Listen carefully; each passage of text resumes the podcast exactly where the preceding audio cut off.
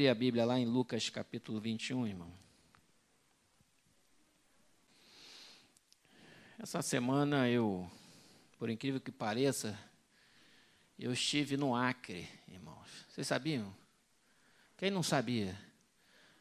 Não, eu fui lá no Acre. Vocês sabiam que eu fui lá no Acre essa semana? Lá em Rio Branco? Ninguém sabia, né? Fui dar uma passada lá. 3 mil quilômetros. Fui lá e voltei. Voltei ontem à noite a trabalho. Há 20 anos que eu não ia no Acre. Eu já tinha ido lá. Tinha 20 anos. Eu fui e voltei. E lá, Deus falou meu coração através de uma passagem, que é essa que eu vou compartilhar com os irmãos, que tem a ver com tudo isso, com esse momento que nós estamos vivendo, a partida do pastor Cláudio e e nós temos aplicação na nossa vida. Né? E eu vou falar aqui sobre a oferta da viúva pobre. Lucas capítulo 21, versículo 1 até o versículo 4. Fala dessa, dessa situação. Jesus estava no templo, os seus discípulos, e lá ele observava no local do tesouro, na arca do tesouro, que era o gasofilácio, a entrega das ofertas que eram feitas no templo. Jesus só foi olhando. E no final ele comentou algo com os seus discípulos, que é uma passagem que muito conhecida de todos os cristãos conhecem a Bíblia. E diz assim: Estando Jesus a observar, viu os ricos lançarem suas ofertas no gasofilácio. Então, chamava a atenção, né? e de repente, era até um grande evento no templo, era você ver os ricos, vamos ver quanto esse rico vai dar. E era um evento. Aí ele ia lá, publicamente botava lá. E o povo, todo mundo via. Oh, devia, ter, ter devia ser um evento. Jesus foi lá para ver o evento. Agora, a essência do evento perdeu um pouco ali. Mas amém. Foi lá ver. Os ricos lançarem suas ofertas no gasofilácio. Todo mundo. Essa passagem tem e outros. A gente vai até depois ver aqui em Marcos também. viu também certa viúva pobre lançar ali duas pequenas moedas. Talvez ela não tenha chamado a atenção de ninguém. Porque ali todos poderiam ofertar, pobres e ricos. E ele fez algo que talvez só ele percebeu, ninguém percebeu ela. Duas pequenas moedas. O tamanho da moeda era proporcional ao valor dela, porque naquela época a moeda ela um pouco diferente de como é hoje, a moeda tinha o metal e o metal representava o seu valor. Então tinha moeda de cobre, de bronze, de prata e de ouro. E tamanho. Se era uma moeda grande de ouro, valia muito. Grande ouro de prata, o peso. A própria moeda continha nela o seu próprio valor e uma cunha, no caso do Império Romano, para dizer a quem pertencia aquele sistema monetário que estava circulando ali. Mas a moeda trazia nela um certo valor, diferente de hoje. Né? A gente tem uma moeda padronizada, às vezes tem uma arte ou não, mas o peso da moeda em si não é ouro nem prata, é o... mas ela representa um valor que é regulado por um banco central, coisa que naquela época não existia. Então a própria moeda tinha nela o seu valor. E a, a, a, o detalhe que Jesus falou da viúva, duas pequenas moedas. Então não era muita coisa. Mas Jesus, sabendo de todas as coisas e conhecendo toda a vida daquela mulher e também dos homens ricos, ele falou: Verdadeiramente vos digo que esta viúva pobre deu mais do que todos. Detalhe, ela não era só uma mulher pobre, ela era viúva. O que trazia uma condição ainda social de uma falta de cobertura social, porque ela não tinha um marido que normalmente era o provedor, e era o principal provedor da casa, ela estava sem o seu marido. O fato dela ser viúva fazia com que ela tivesse ainda uma condição precária de não ter ainda a certeza de como que seria o dia seguinte, né? Porque ela não tinha uma previsão de receitas para poder manter o seu sustento. E, ela diz, e ele diz: deu mais do que todos, porque todos deram como oferta daquilo que lhes sobrava. Esta, porém, da sua pobreza, deu tudo o que possuía, todo o seu sustento. Olha, é forte isso, hein? Jesus viu, é muito forte. A Bíblia não fala para você dar todo o seu sustento. A Bíblia fala de dízimos, de ofertas. E nem nós aqui, doutrinariamente, instruímos os irmãos. Ah, vem aqui, deposita o teu carro, teu. Nada disso. Aqui não tem esse modelo. Aliás, na pandemia a gente até nem está tendo o momento do gasofilácio por conta de ter que trazer, botar, mas a gente pode até voltar a ter aí no futuro próximo. Mas nós temos uma sistemática que os membros da igreja fazem seus dízimos e ofertas através de depósito bancário e Deus vê. E o reporte que eu tenho dado à igreja é que estamos, graças a Deus, estamos equilibrados. Não estamos é, deficitários. Não estamos, graças a Deus, porque os irmãos, ou a maioria dos irmãos, tem sido fiéis. Aqui também a gente não fica fazendo é, contabilidade e nem vamos fazer passaporte sanitário, nem dizimista para entrar na igreja. Vou fazer um passaporte dizimista para entrar na igreja. Quem não for dizimista, não apresentar o seu passaporte dizimista, não entra no templo. Nós não somos exclusivistas assim. Isso é uma coisa nossa com Deus. Não vou fazer isso. Ai de mim. Ai de mim, eu sei quem eu tenho servido. Mas essa viúva pobre, ela deu tudo o que possuía, todo o seu sustento. Irmão, isso é muito forte. Vamos ler lá em Marcos. Salvo engano, é Marcos 12, 41. Vamos ver se é aí mesmo, peraí.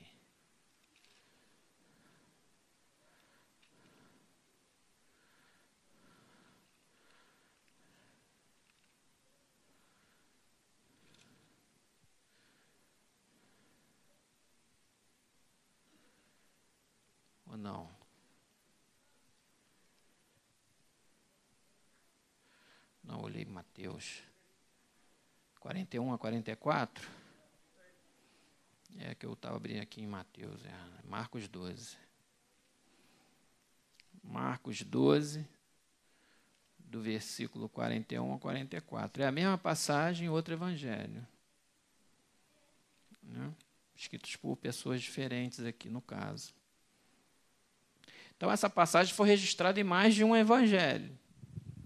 Tem passagens que são registradas em vários, em dois, e às vezes só em um. Essa aqui está em dois. Oferta da viúva pobre. Assentado diante do gasofilácio, observava Jesus como o povo lançava ali o dinheiro. Jesus estava sentado. Ora, muitos ricos depositavam grandes quantias.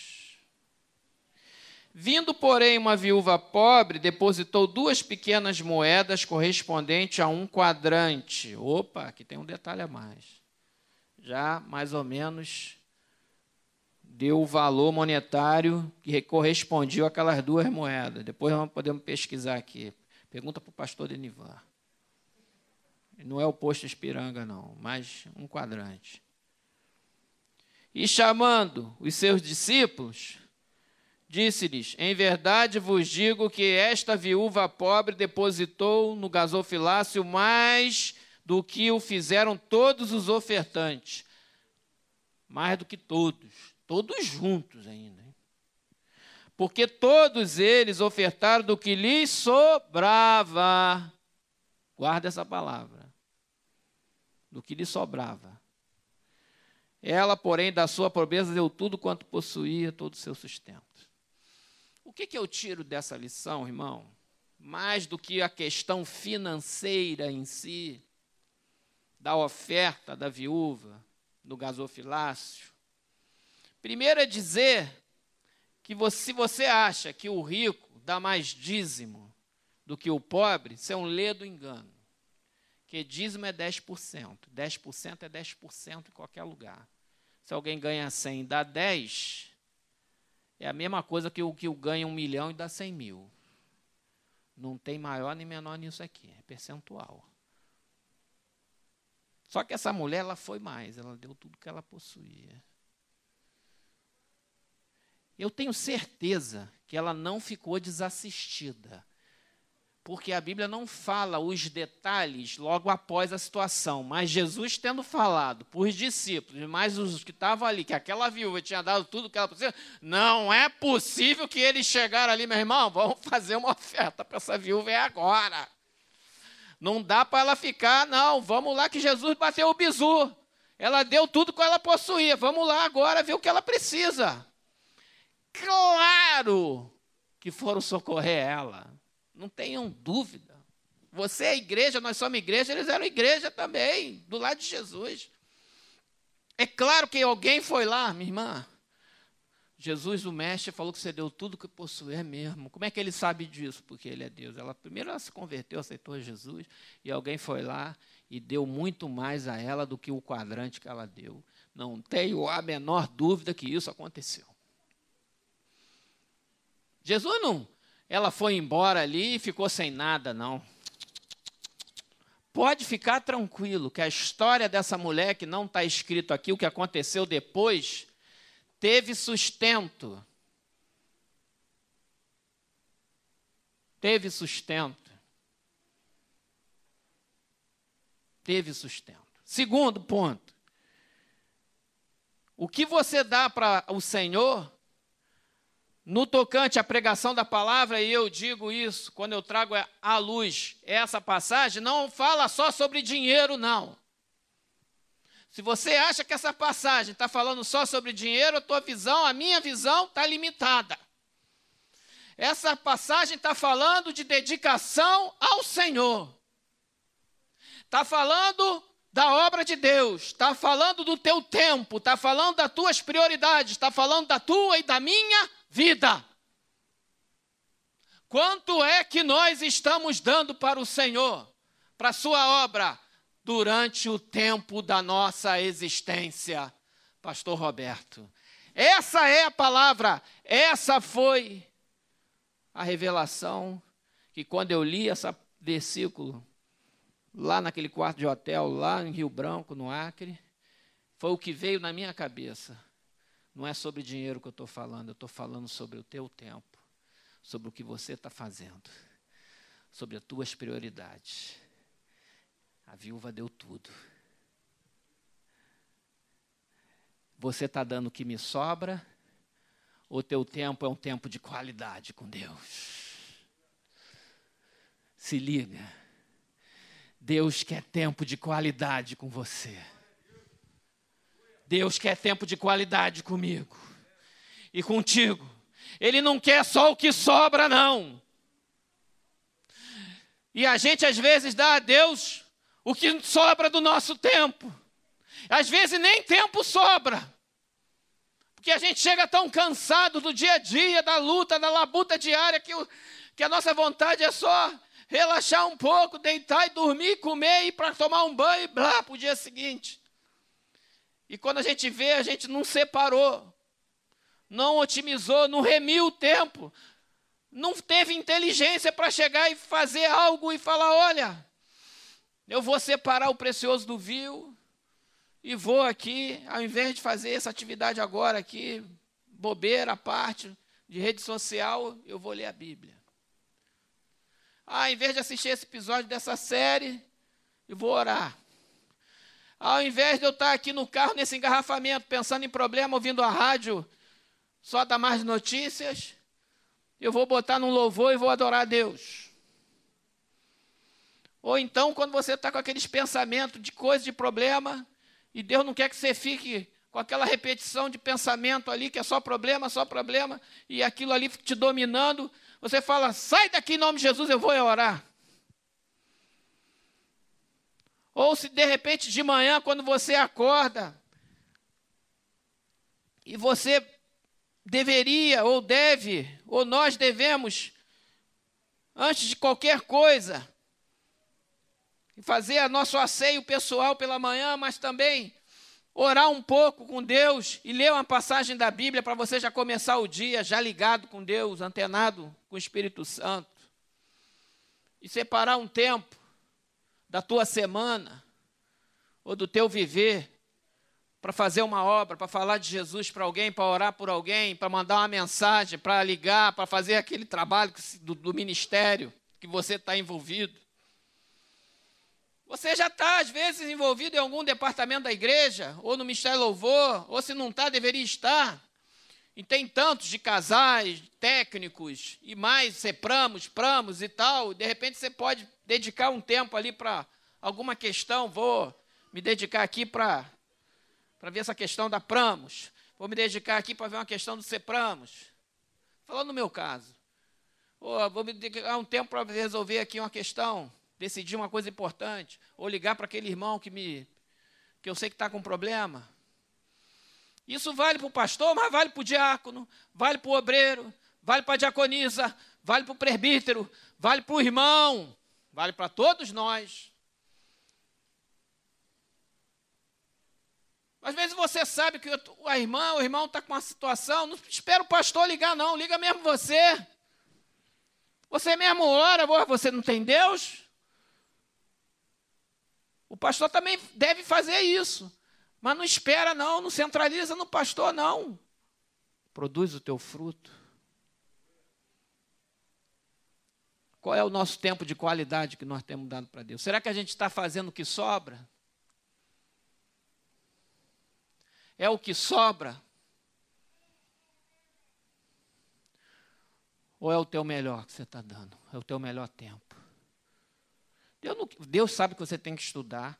E você estuda para a glória de Deus. Faça isso, jovem.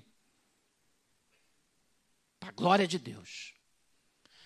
Homem, mulher, você, Deus sabe que você tem que trabalhar. Trabalhe e faça isso para a glória de Deus. Faça isso bem para a glória de Deus. Sabe que o teu trabalho é para a glória de Deus. Faça isso. Quando você for trabalhar, você ora, fala assim: abençoa o meu dia. Vai comigo, que seja para a glória do teu nome. Para a glória de Deus mas separa. Separar é santificar. Mesma coisa, é sinônimo essa palavra. Hoje tem muita distração, sempre teve. A verdade é que sempre teve. Só que as distrações vão mudando de acordo com a época. Hoje é rede. Antigamente não tinha rede, as distrações eram outras. Mas sempre teve. A verdade é que sempre tem uma distração. Nós temos que. Não é, não é proibido a distração. Ponto. Não é proibido você ir numa atividade para distrair, ver um, um, filme, ver um cinema. Agora estão cobrando o passaporte. Falei com o Daniel ali, ele falou que foi no cinema. É isso mesmo, Alessandro? Exigiram passaporte dele, teve que conectar no SUS para mostrar que está vacinado. Ô, Eduardo Paz, faz o seguinte, vai ver Rio, Rio, Rock in Rio, dia 21. Pode Rock in Rio? Estão no meio da pandemia. Rock in Rio pode. Tá bom. 97%, 98% da população carioca tá, aderiu à vacina. Conscientização. Vai ler lá o parecer de Rui Barbosa, lá na, na, na, na revolta da vacina, que teve lá que o. Naquela época no Rio de Janeiro. Vai ver o parecer dele. Parece que isso foi escrito hoje, no jornal de hoje. Lê lá, Rui Barbosa. O que, que ele escreveu? Achei lindo. Li um cara lendo hoje, achei lindo. Uma aula de direito. Rui Barbosa. Vou, vou publicar no meu, no meu Face. Igualzinho, igualzinho da revolta da vacina, da varíola. Igualzinho, igualzinho. Aí teve a revolta da vacina. Porque o Oswaldo Cruz queria impor, e Rui Barbosa falou: Eu tomei a vacina, mas impor a luz do direito. Aí ele dá uma aula. Que coisa, lindo parecer dele.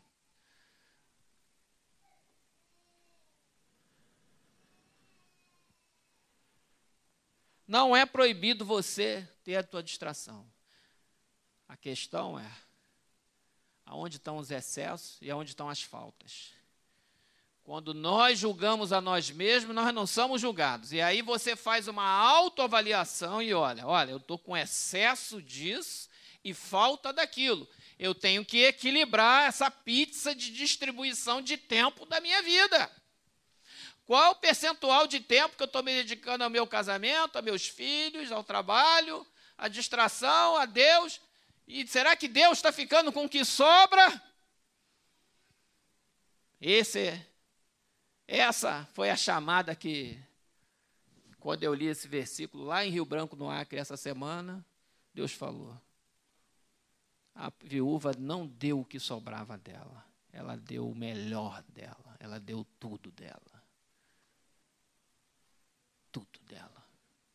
O pastor Cláudio Claro, isso eu falei lá no sepultamento, me foi dada a oportunidade, tinham vários pastores, falaram, eu estava lá. A irmã Silvana falou que se eu quisesse dar uma palavra, eu dei em nome da nossa igreja, a igreja amiga do pastor Cláudio, já teve aqui, já teve lá no outro tempo. Sempre que lançava CD, a gente sempre aderia, comprava os CDs dele, né? Já foi morador vizinho nosso aqui. Sempre fomos muito amigos. Jael e Isabela são do ministério dele. O Jael está bem, que é, é o segundo pai dele, né? Então, ficou sentido. Então, nós temos um vínculo, né? E eu, nesses últimos meses, me aproximei um pouco do casal, conversei bastante com ele, com ela, desde o meio do ano para cá e nós conversamos muito. Peguei um carinho muito, já tinha um carinho grande pelo Cláudio, mas nesses do três meses eu peguei muito carinho nele, muito, por causa dessa aproximação que foi feita, né? E lá eu falei um pouco dessa passagem, não li a passagem, li outra, mas comentei, e falei uma coisa interessante. O pastor Cláudio, ele não queria morrer, não, Roberto. Queria morrer, não. Ele sabia que morrer era lucro. Ele mesmo falou da última vez que a gente se encontrou pessoalmente, naquele ar livre lá que ele gravou, falou: para mim morrer é lucro, viver é Cristo. Mas eu quero viver. Se Deus puder me dar mais, eu quero mais. Eu quero fazer mais. Mas Deus levou ele. E ele tá, morreu querendo viver. E nós estamos com saúde aqui. Todos nós, a maioria aqui, estamos cheios de vida e saúde. Não vamos fazer a obra de Deus? Ele estava com câncer, querendo viver, lutou até o final, queria mais, partiu para o Senhor e nós agora aqui que estamos vivos. Nós estamos vivos e vamos fazer o que com o tempo que nos resta? Que a gente não sabe quanto é. Vamos fazer o quê? Vamos viver para a glória de Deus, mas com intensidade, não deixando para Deus aquilo que sobra, não. Não dá sobra para Deus, não, que Deus nunca lhe deu sobra. Vamos dar tempo de qualidade para Deus. Vamos fazer a obra de Deus com, dando prioridade com qualidade. Sabe por quê? Porque as demais coisas vos serão acrescentadas. Buscai o reino de Deus e a sua justiça em primeiro. E as demais coisas vos serão acrescentadas. Eu posso dizer isso na minha vida? Posso. Grandes milagres aconteceram na minha vida profissional, também pelo meu esforço. Legal, eu estudei, me botei em condições de ser abençoado. Você tem que se colocar em condições de ser abençoado. O que, que é isso, pastor?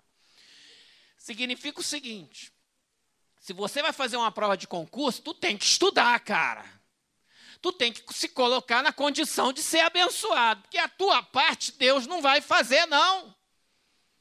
Você tem que fazer. Agora, a partir do momento que você se coloca na condição de ser abençoado, você santifica a tua vida, você estuda e pede a Deus, Deus vai te dar a vitória, a não ser que não seja vontade de Deus. E aí tem outra coisa melhor. A vida do crente é assim. E eu posso testemunhar disso. Nas minhas maiores fraquezas da minha vida, nos maiores mais difíceis da minha vida, nos momentos maiores lutas da minha vida, dentro da vida profissional, onde eu estava mais bombardeado, e eu desejei algo e lutei, e falei: Senhor, só tu pode me dar essa vitória, esse meu desejo. Deus me deu. Deus fez abrir um mar vermelho. Já contei a história do mestrado aqui, que eu fui fazer, que eu me candidatei. Era uma vaga, irmão. Seis candidatos da minha turma. Todo mundo fera.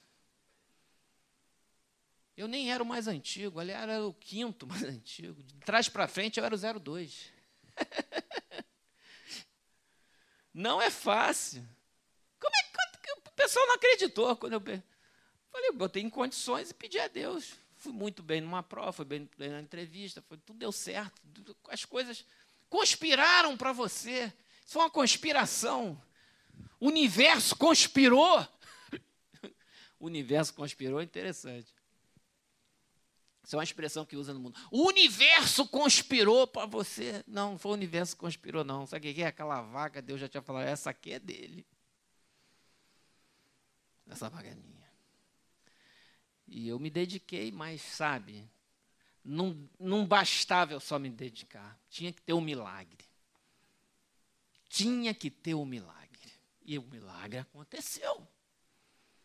Os meus filhos, aqui, o Isaac aqui, ele é um milagre. Minha filha, minha mulher não conseguia engravidar, cinco anos tentando, não conseguia, rapaz. Eu descobri o que foi: obstrução bilateral de trompas, inflamações e tal. Tinha que fazer fertilização in vitro, entramos no processo. No meio do processo, ela engravidou. Antes de eu fazer o cheque, nas vésperas de eu assinar o cheque, de um tratamento que só dá 50% de chance. Ainda podia dar uma pulsão de zebra no corpo da minha mulher, porque ela tomava hormônio à beça. De repente, tinha que aguardar o ciclo menstrual para poder iniciar uma segunda fase lá. Cadê o ciclo menstrual? Não veio. Não veio, atrasou, atrasou, atrasou. Comecei a olhar para a Jamília assim, está atrasando demais. Tu é meio desregulada, sempre foi. Mas agora já está batendo recorde. Que ela nunca foi reloginho. Sempre foi. Negócio. Aí agora, olha só. 15 dias de atraso, 20, nunca aconteceu isso. Vai fazer o teste. Deu o beta-HCG, positivo para gravidez. Está grávida. O pastor Jesaías pegou aquele negócio, aí ela não acreditou, fez o exame, fez o, foi lá no, no HGU aqui, fez o exame na HGU. Aí o pastor Jesaías, cadê o exame?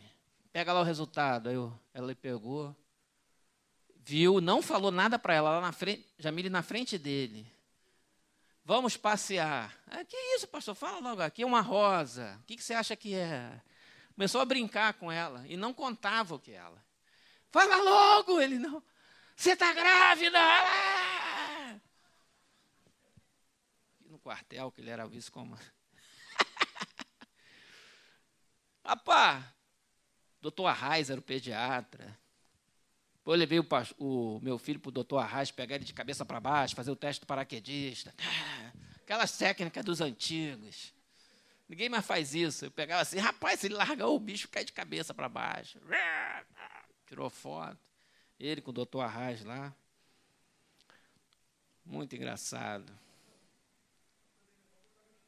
Botou? Depois eu vou ler aqui. É, sabia. Eu falei, ele vai botar o besouro. Do quadrante? Pô, vou ver aqui.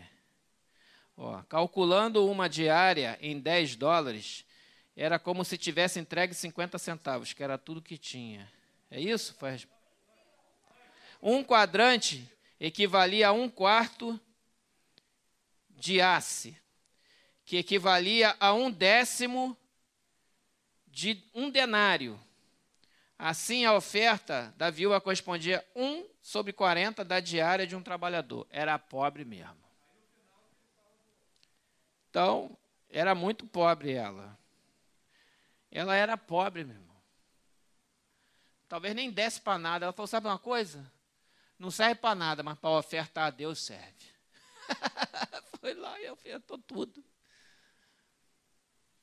Ela, ao invés de blasfemar contra Deus, ao invés de reclamar, em vez dela reclamar da vida, sabe o que ela fez? Ela foi dar glória a Deus. Ela foi dar glória a Deus. Ó, a mulher que teme a Deus, postura dela, e Jesus viu. Está na Bíblia até hoje. Que coisa, né? Obrigado, pastor Denivan, pelo bizu aqui. Eu, eu sei porque o pastor Roberto já tinha falado. Ó, o pastor Denivan dá bizu durante o comentário no YouTube. Tu olha lá que, que aí a gente aproveita na pregação. Já não é a primeira vez. E por isso que é bom, pastor Denivan. Então, consultoria online. Camille não podia, rapaz. Tinha que ter um milagre. Então, eu lembro que quando eu orava para ter filho, eu falava, Senhor, não tem esse tratamento aí. Não que esteja errado, eu conversei com o pastor Jesaí, pastor Jesaí, esse tratamento tem que fazer fecundação in vitro, aí bota 10 embriões, aí a gente escolhe três, bota três e os outros guarda. Se não usar, no final tem que descartar. E aí, o que, que é isso? Esse descarte é aborto? ah, eu perguntei. Aí ele, bom, veja bem, vamos ver a luz. Não, você está pela vida. Você está lutando para gerar uma vida. Então, isso não é um descarte. Não tem posição teológica. Tinha que ter um concílio para decidir. Isso é uma técnica de tecnologia nova. Você está lutando para gerar uma vida. Se no, no, meio da geração da vida, uma gerou uma e o dez não conseguiu, uma, pelo menos uma foi. Então você está gerando vida. Fica tranquilo, vai com a tua consciência limpa para esse tratamento. E pronto, ele desencanou a minha cabeça. Porque eu tinha esse negócio muito detalhista.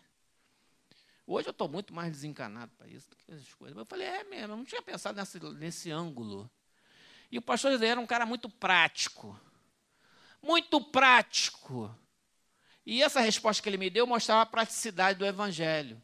Às vezes ele falava, ó, você, o Roberto também. Às vezes a decisão melhor é o mal menor, o mal menor. Às vezes tu tá, só dá para fazer A ou B. As duas não são boas em relação a uma situação qualquer de um casal. O que, que o pastor fala no gabinete? Às vezes você tem que aconselhar o mal menor. Qual que é o mal menor da situação? Então vamos optar pelo mal menor. Nenhuma das duas são ideal, mas o mal menor é esse. Então vamos pelo mal menor. Agora, ficar em cima do muro e fingir que não viu, isso não é posição de pastor, não. Pastor tem que chegar e falar, meu amigo, a situação está comigo, eu tenho que pede a Deus, lê a Bíblia, e às vezes a situação é o mal menor. Praticidade. O pastor está com Deus, vai dar conta diante de Deus, e não tem como. É como Moisés, que permitiu dar carta de divórcio. Tu acha que a vontade de Deus é dar carta de divórcio? Não é vontade de Deus da carta de divórcio. Mas Moisés vos permitiu por causa da dureza dos vossos corações? E por quê? Para quê? Para que a mulher abandonada não ficasse sem nenhum direito social, não pudesse casar de novo. É claro. Por isso que ele deu a carta de divórcio, para não prejudicar mais ainda a mulher que foi abandonada. Porque o fato em si já ia acontecer, Roberto. Não tinha jeito, o cara ia largar a mulher. Dando a carta de divórcio, pelo menos aquela mulher poderia contrair novo matrimônio, não ficava o quê? Igual uma viúva sem assistência. Era um mal menor. Understand? Mas a vontade de Deus é essa? Óbvio que não. Jesus já falou sobre isso. Aquilo que ajuntou o homem não separe. Aquilo que ajuntou Deus não separa o homem. Essa é vontade de Deus. Se alguém nos perguntar qual é a nossa posição, é clara. Agora, tem situações que chegam até a gente que a gente tem que fazer um concílio entre os três pastores aqui ver qual é o mal menor. Quer ver outra praticidade? Para fechar o parêntese da praticidade. Essa eu soube hoje. Nem sei se tu sabe essa do teu pai. Ali. Estava lá no sepultamento, indo embora. Tinha um, um pessoal que a gente tinha conhecido outra vez, lá de Bento Ribeiro. Rapaz, teve uma do pastor Jesaías que eu nunca mais esqueço. Eu falei, qual? Qual delas? Não, isso foi diante dele ser daqui, da época lá de Bento. Ah, a gente estava fazendo lá na Cinelândia um evento, antes do Celebrando Deus Planeta Terra, que ele já estava com a gente aqui. Foi lá em 1980 e pouco, projeto Arca, não sei o que, era um negócio de coral, que tinha lá na, na, naquela escadaria lá da, da Cinelândia, lá da, da Câmara dos Vereadores ali, da, é, da Câmara ali, Câmara. Vereadores, aí tem aquelas que tem um coral. Aí, rapaz, manifestou o mendigo, manifestou o demônio. Tinha que estar o pastor Isaías na situação. Manifestou o demônio, o povo lá, sai, sai, sai, sai, sai. Ele lá olhando. E tá aí, o demônio não saía, atrapalhando, atrapalhando o quê? O evento. Porque o objetivo do demônio era o quê? Era atrapalhar o evento do coral, era chamar a atenção para ele, não para o que estava sendo cantado. E o povo orando e tal, e sai em nome de Jesus, e aí nada do demônio sair. Ele, pastor José, falou o seguinte: já que o demônio não sai, quem vai sair é o endemoniado. Pegou o endemoniado, pegou nas costas, vão levou ele lá para longe. O demônio não sai, sai o endemoniado. Cara, ele me contou, comecei a rir. É Jamil, típico do pastor Jezagir. O demônio não sai, sai então um demoniado. Pegou o endemoniado e levou ele lá para o outro lado da rua, sei lá o que ele fez. Vai para lá! Na mão. Resolvido o problema, pastor Roberto. Qual era o problema? O demônio atrapalhar o negócio. Os caras não resolveram ali na expulsão. O pastor José olhou, pegou o demoniado no braço. E levou, porque Deus deu um som a ele, para o endemoniado não ter aquela força. A solução era essa: praticidade. Essa solução ninguém ia ter. Só na cabeça do aí. Ia ter uma solução dessa. Eu não ia conseguir pensar numa solução dessa, Roberto. Mas ele resolveu o problema. Problema resolvido. Vamos para o próximo. Não sai o demônio, sai o endemoniado. Então, já fica aqui a dica para os diáconos. A gente vai orar, teve demônio, ele vai orar para expulsar. Se estiver atrapalhando muito, leva lá para fora, expulsa lá fora. Não deixa atrapalhando nada aqui, não. Porque o objetivo do demônio é tumultuar. Não sai o demônio, sai o endemoniado. Não que a gente não tenha autoridade para expulsar o demônio, mas expulsar. Mas depois de um tempo, você não gostava, parou, o coral para. Fica aquele pessoal olhando, atrapalhando tudo. Ah, foi que negócio deve ter enervado ele. Resolver isso agora aqui. Pum, resolveu. É praticidade. Praticidade. Mas o nosso tempo, irmão, tem que ser tempo de qualidade com o Senhor. E a exortação que é feita essa noite é para você parar e pensar assim: O que, que eu estou dando para Deus? Eu estou dando o meu melhor? É você e Deus. Sou eu e Deus. Eu sei o seguinte: que na ida do avião, por causa dessa palavra, olha, são uma hora e quarenta e pouco até Brasília, a conexão foi rápida, mais três horas de voo de Brasília para Rio Branco. Na ida, fiquei ouvindo música evangélica, tal, porque eu baixei, depois fiquei vendo lá uns negócios lá. Eu sei que na volta, meu irmão, sabe o que eu vou fazer? Vou ler a Bíblia. Peguei o meu tablet, li sete capítulos de Gênesis. Aquele bem. Pronto. Por quê? Porque esse versículo mexeu comigo. Por causa desse versículo, a volta do meu avião de Rio Branco para. Vocês pegaram muito esse voo, né? Vocês pegaram Cruzeiro do Sul para Rio Branco, Rio Branco para. Já, já conhece esse trajeto. Né, o Isaac. A... Eu já tive em Cruzeiro do Sul de navio, né? Há 20 anos atrás. Porque eu conheço o Acre lá por causa dessa minha comissão que eu fiz lá. Fiquei lá uns três meses lá, na Alta, Alto Juruá. Eu peguei aquele voo de três horas, trecho de três horas ali, e li a Bíblia. Fiquei lendo, lendo no detalhe. Tum, sete capítulos. Rapidinho, rapidinho, irmão. Aí eu parei para pensar, rapaz, eu li sete capítulos tão rápido. Foi a última vez que você pegou a Bíblia e leu sete capítulos de uma vez assim? Tchum, tchum, tchum, tchum, tchum. Foi rápido. Demorou muito não. Será que nós estamos dando tempo de qualidade? Ou a gente está se deixando levar pela rotina das nós estamos sendo levados pela rotina ou nós estamos dominando a nossa rotina e fazendo a nossa rotina? Porque às vezes a rotina nos leva.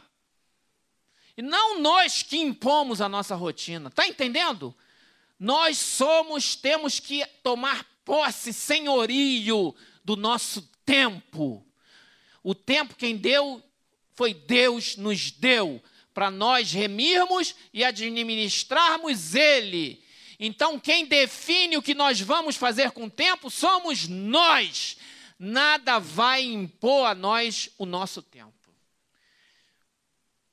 Chega de plim, plim, plim no celular, tá, tá, tá, é aquele negócio, quando você vê, já passou quatro horas, o tempo voa, e a rotina, os aplicativos, as situações estão levando o seu tempo.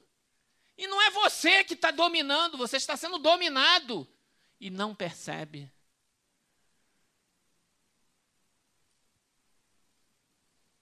Eu vou te dizer uma verdade se nós controlarmos e remirmos melhor o nosso tempo, vai sobrar tempo para tudo.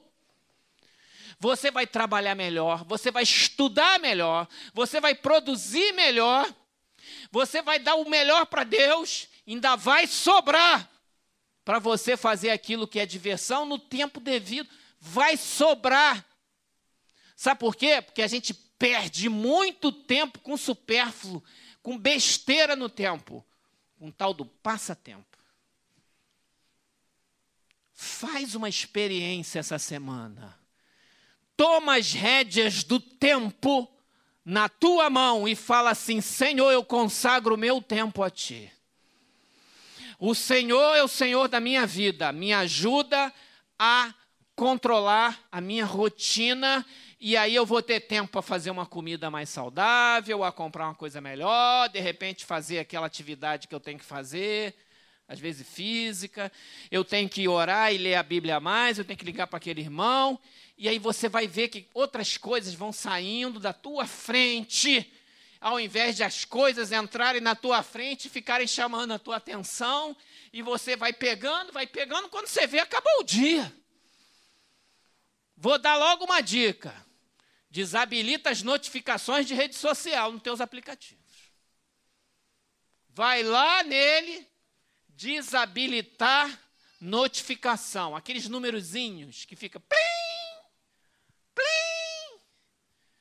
de Facebook, de Instagram, de WhatsApp, de Twitter, sei lá do que. Tudo tem númerozinho, aquele númerozinho vermelho que vai te atraindo. Ai, meu Deus, o que tem nesse número? Tem dez coisas aqui que eu não vi. Desabilita. Olha na hora que você quiser. E aí você vai ver. Se for uma coisa importante, de alguém vai bater em você. Agora, coisa de grupo. 500 mil grupos. Eu tenho 500 mil grupos, irmão. E não dá para sair. Eu sou pastor, estou frito. Mas, filtra. Olha, mas com filtro. Facebook, Instagram, mesma coisa, desabilita notificação. Vai dar uma síndrome de abstinência na primeira semana, não tem problema, você não vai morrer. Eu lhe garanto que você não vai morrer se você diminuir teu tempo nessas coisas. Não vai morrer. Não vai morrer. E eu tenho a certeza absoluta que você vai conseguir uma semana muito mais produtiva no seu trabalho, no seu estudo, na sua vida pessoal e na sua vida espiritual, principalmente. Porque você vai não vai pegar mais o que sobra e dar para Deus.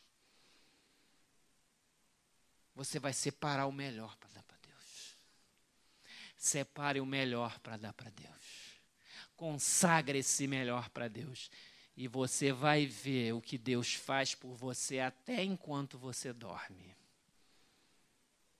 Quando você descobrir o potencial de coisas que Deus pode fazer por você, que você acha que tem capacidade de resolver sozinho com as suas próprias forças e não tem. Porque simplesmente você descansou nele, fez a tua parte, consagrou melhor para Deus. Quando você no dia seguinte você acorda com a solução e não sabe de onde ela veio. E você vai ficar como quem sonha. Com um sorriso no rosto, não sabe como é que Deus deu a isso. O impossível. E você vai glorificar a Deus. E vai continuar dando o seu melhor para Deus. Amém? Vamos ficar de pé.